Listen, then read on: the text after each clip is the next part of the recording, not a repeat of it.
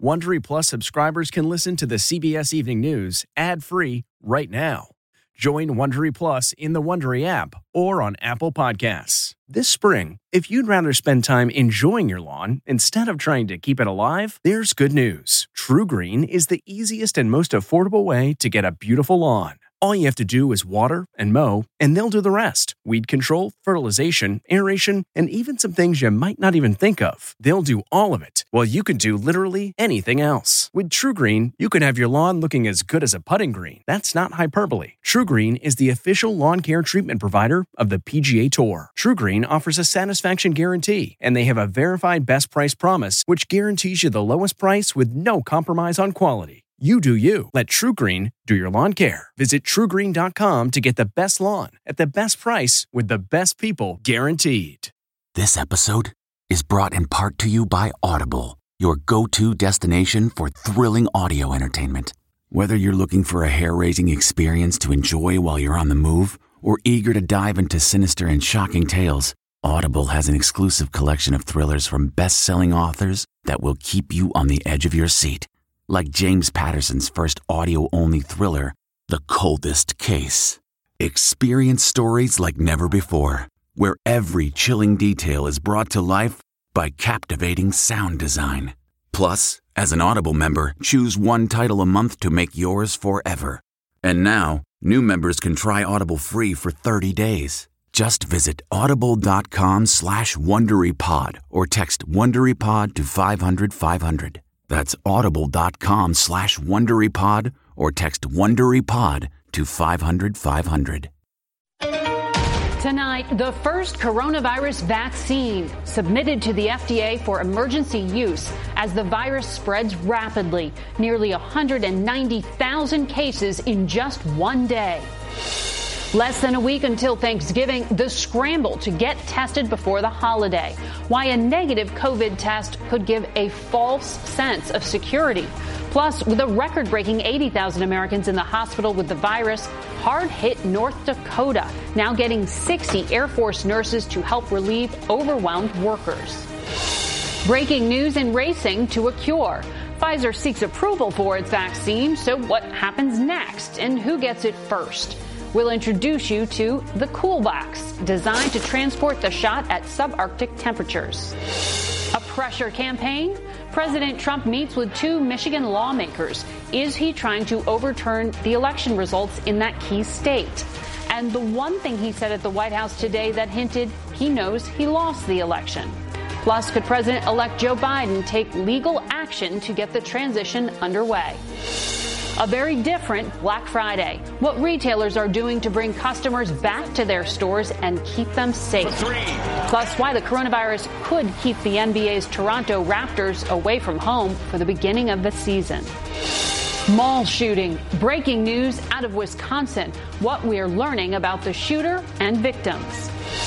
And Steve Hartman's on the road with a reminder about all we have to be thankful for, even in the year of a pandemic.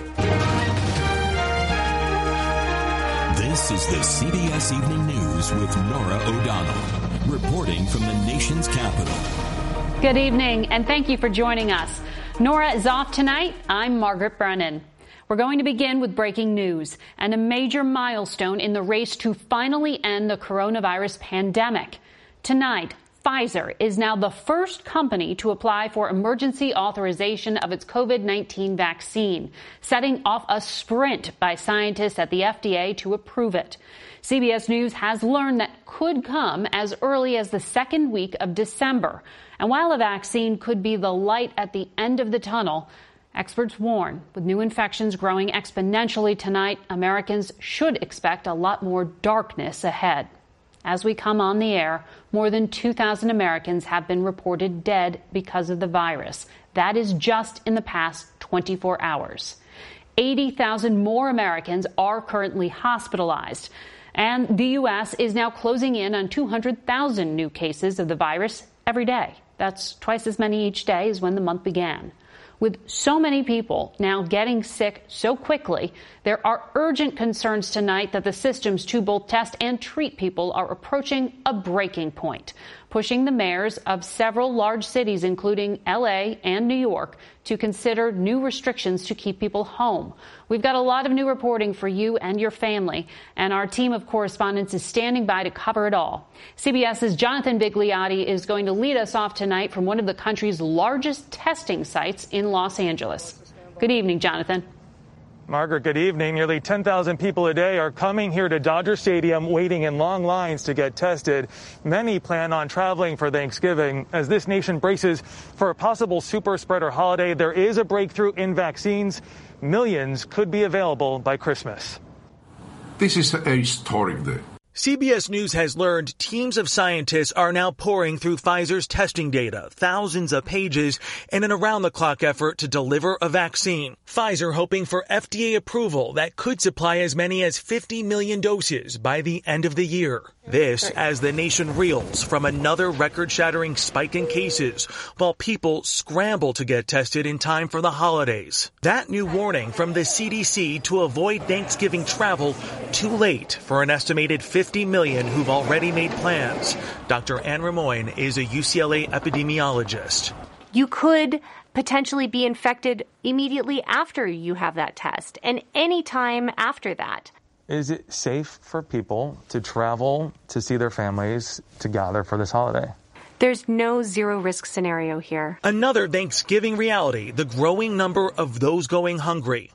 The Greater LA Food Bank says demand this year is up 145%.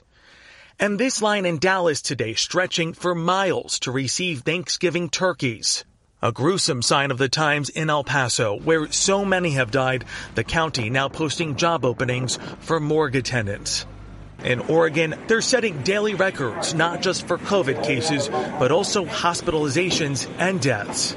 Hard hit North Dakota now getting 60 Air Force nurses to help relieve exhausted workers.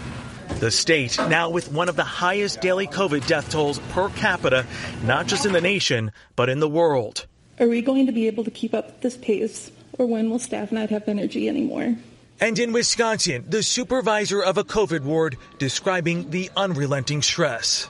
At the end of the day, I would go home and go straight to the shower. Part of this was to protect myself and my family, but the other part was so I could go cry in the shower and finally release for the day.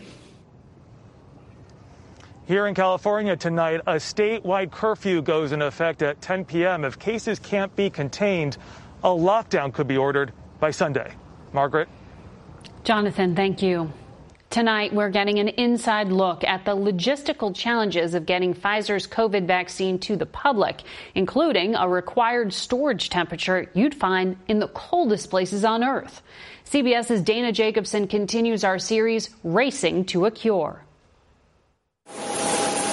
As drug makers move forward with their COVID vaccine rollout, the Iceman cometh, as in the dry ice man. They're taking anything they can fit in the box right now. Mark Savinor from Acme Dry Ice in Cambridge, Massachusetts. Never thought I'd be saving lives, but it feels really good. Colder than Antarctica in winter, dry ice made from carbon dioxide or CO2 is crucial for moving and storing these vaccines. Pfizer's vaccine needs to be kept at 94 degrees below zero Fahrenheit. Dry ice helps maintain the subarctic temperature during shipping. Pfizer even developed a thermal shipper they call a cool box for the trip. It's a shipper box about the size of like a carry-on suitcase. Tanya Alcorn is a Pfizer supply chain executive. There's dry ice that goes around it, and then it has actually a device within it that has a continuous GPS and temperature monitor. Each cool box contains a minimum of about a thousand vaccine doses, a huge challenge for rural communities with no place to store them. I don't think anybody wants to give a message that rural Wisconsin, rural America is second class. Tim Size represents 43 rural hospitals in Wisconsin.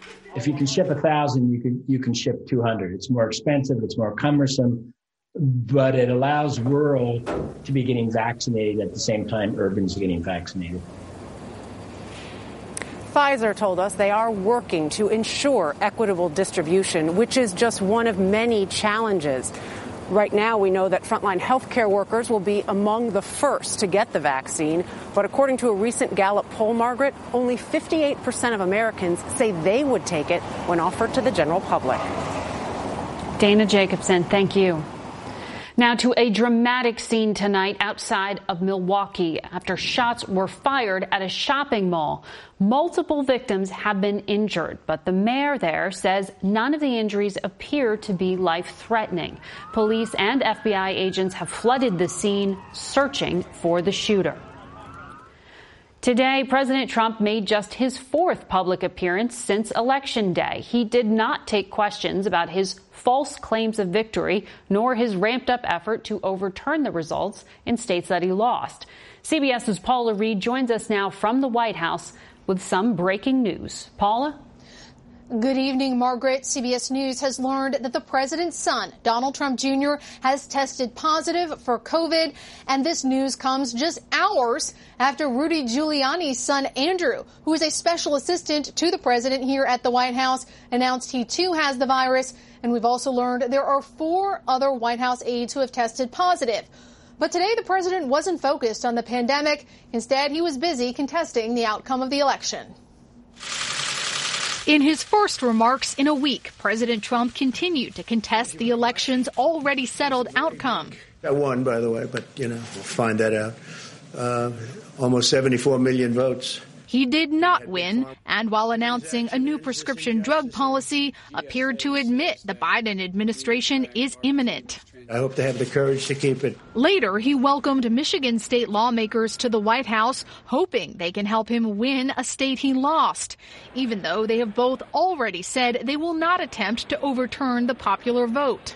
Even so, Michigan's 16 electoral votes wouldn't be enough to change the national outcome. Shame on you! Michigan State Majority Leader Mike Shirkey was mobbed by protesters as he traveled to Washington today. It's an attempt to subvert our democracy and undermine the will of Michigan voters. The political pressure campaign comes a day after the president's personal attorney, Rudy Giuliani, held a bizarre press conference about the unsuccessful battle to overturn the election. But cracks are emerging in the Republican Party. Utah Senator Mitt Romney wrote it was difficult to imagine a worse, more undemocratic action by a sitting president. Yesterday's press conference was uh, certainly the, about as low as you can go. Today, Georgia certified its election results, showing Biden narrowly beating the president. I live by the motto that numbers don't lie. Certification came as Vice President Mike Pence campaigned for two Georgia Republican senators facing January runoffs that will decide control of the U.S. Senate. We're going to keep fighting until every legal vote is counted. Late today, following their meeting with the president, those Michigan lawmakers released a statement saying they are not aware of any information that would change the election outcome in their state. They also said they believe the process should be free from threats or intimidation. Margaret. Important clarity for the public. Thank you, Paula Reid. Today, President elect Biden met with top Democratic lawmakers urging quick action on billions in pandemic relief once he takes office. Some of his aides are now raising alarms over President Trump's refusal to let the transition begin. Here's CBS's Ed O'Keefe. On his 78th birthday, President elect Biden met today with two Democratic congressional leaders he'll partner with next year. In my Oval Office, you're me casa, you casa. But there is growing frustration inside his transition team as the Trump administration continues to block access to federal agencies and resources. But I, I just think it's totally irresponsible. Now, top House Democrats are demanding the head of the General Services Administration, Emily Murphy, brief them by Monday on why she hasn't declared Mr. Biden the winner and allowed the transition to begin. They wrote that her actions are having grave effects, including undermining the orderly transfer of power. Delays or issues with the transition could cost lives in the form of pandemic. They could make us less prepared to respond to natural disasters. It could delay distribution of vaccines. That's why this is dangerous. Tennessee Republican Senator Lamar Alexander broke with many of his colleagues today and urged the White House to provide the Biden team all access necessary so that both sides are ready on day one. For now, Mr. Biden is counting on Democrats to act before he gets into office, specifically on legislation to address the pandemic. There's just one big obstacle in the way. In the Senate, it's Mitch McConnell, but the other obstacle, and that's President Trump. One reason Mr. Biden wanted to meet with top congressional leaders today is that in the coming weeks, unemployment benefits, rental assistance, eviction moratoriums, student loan debt relief are all set to expire. And as of now, Congress has no plans to extend the aid. Margaret? Thank you, Ed. Turning now to Black Friday, the pandemic has forced retailers to make big changes, spreading out deals throughout the holiday season, making it more like Black November. Here's CBS's Meg Oliver. Stores are dressed up in holiday sparkle. I'm so excited for Christmas season. But this season, rising cases of COVID 19 have taken the shine off of in person shopping. An experience far different from the contact sports scenes in years past. To boost sales, retailers are taking measures to reassure customers it's safe to shop in their stores, including plexiglass shields, increased cleaning, curbside pickup, and shopping reservations to limit the number of people in stores. Not only are they being challenged by the loss of retail sales, they're also being challenged by higher expenses in operating the stores. Uncertain times have forced gift givers to be more tight fisted. A new survey finds consumers plan to spend an average of $691 on gifting, 7% less than last year. E commerce continues to grow, 80% plan to shop online. How much online shopping are you doing right now? it's okay. I'm on a first name basis with my UPS man. Christine Kazakowski is the owner of the Pink Pear gift shop in Madison, New Jersey. How creative do you have to be to survive a pandemic if you're a local business? Extremely creative. I mean, I have lost lots of hours of sleep laying in bed trying to come up with the next idea. And right now we're offering something called Book Your Bubble, where you can book a group of friends to come in and shop privately. So the store is closed. There is some hope for small businesses. According to a new study, 86% of people who plan to go out and shop say they will visit local retailers like this one in an effort to protect their main streets from becoming boarded up buildings. Margaret? Meg Oliver in Montclair, New Jersey. Tonight, the 17 year old charged with killing two people in Wisconsin this summer was released from custody after posting a $2 million bond. Kyle Rittenhouse faces multiple charges, including intentional homicide for killing demonstrators who were protesting the police shooting of Jacob Blake. The NBA's Toronto Raptors will have to begin their season in Tampa. The U.S. Canada border remains closed to non essential travel, and today the Canadian government extended that closure. As we head into a very different Thanksgiving next week, it's easy to forget the many blessings we have. CBS's Steve Hartman went on the road to remind us. With the pandemic raging, schools closed, and our democracy in limbo, a holiday about gratitude may feel a little off. What can we possibly be thankful for in 2020? When I posed that question to my kids, uh, I got crickets. Well, instead of saying what we're thankful for, we could say what was hard for us. We definitely could. But before giving up on Thanksgiving completely, I had a hunch that hope for this holiday might lie here at People's Place, a thrift store and food pantry in Kingston, New York. Like most food pantries in America, People's Place has seen a huge increase in need. Right now, I'm definitely struggling. I lost my job. It's been rough for everybody, you know. And yet, if you ask folks here if they have anything to be grateful for this Thanksgiving, you'll get a surprising wealth of words. I'm grateful. Be alive and breathing on your own is the best. My arms work, my legs work, I can walk. I'm not living out on the streets, I have a roof over my head. I'm grateful that we still have what we have. I'm grateful for being alive. This is Gabriel, like the angel. Wouldn't give me a last name, just a revelation. Pay close attention to what this guy has to say and how he's going to spend his Thanksgiving. I'm going to have an amazing Thanksgiving all by myself. I will sit on the park bench and I will think about the great Thanksgivings that I've had in my life and be thankful for them.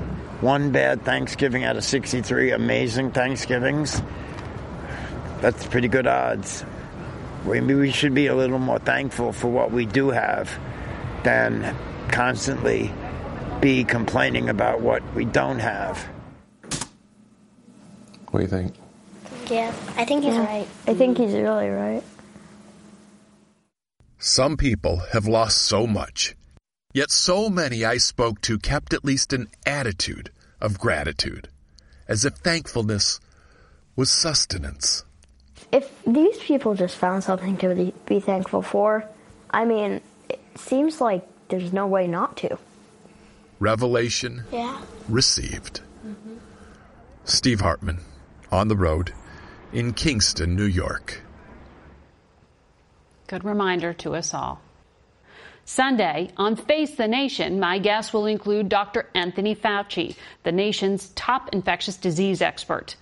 If you can't watch us live, don't forget to set your DVR so you can watch us later. And that's tonight's CBS Evening News. I'm Margaret Brennan. Norah will be back Monday. I'll see you Sunday. Good night. If you like the CBS Evening News, you can listen early and ad-free right now by joining Wondery Plus in the Wondery app or on Apple Podcasts. Prime members can listen ad-free on Amazon Music. Before you go, tell us about yourself by filling out a short survey at wondery.com/survey. Get one of the most successful broadcasts in television history on your schedule with the 60 Minutes Podcast. Hard hitting investigative reports, news, and culture maker interviews, and in depth profiles are waiting for you in every episode. Listen to 60 Minutes ad free on Wondery Plus.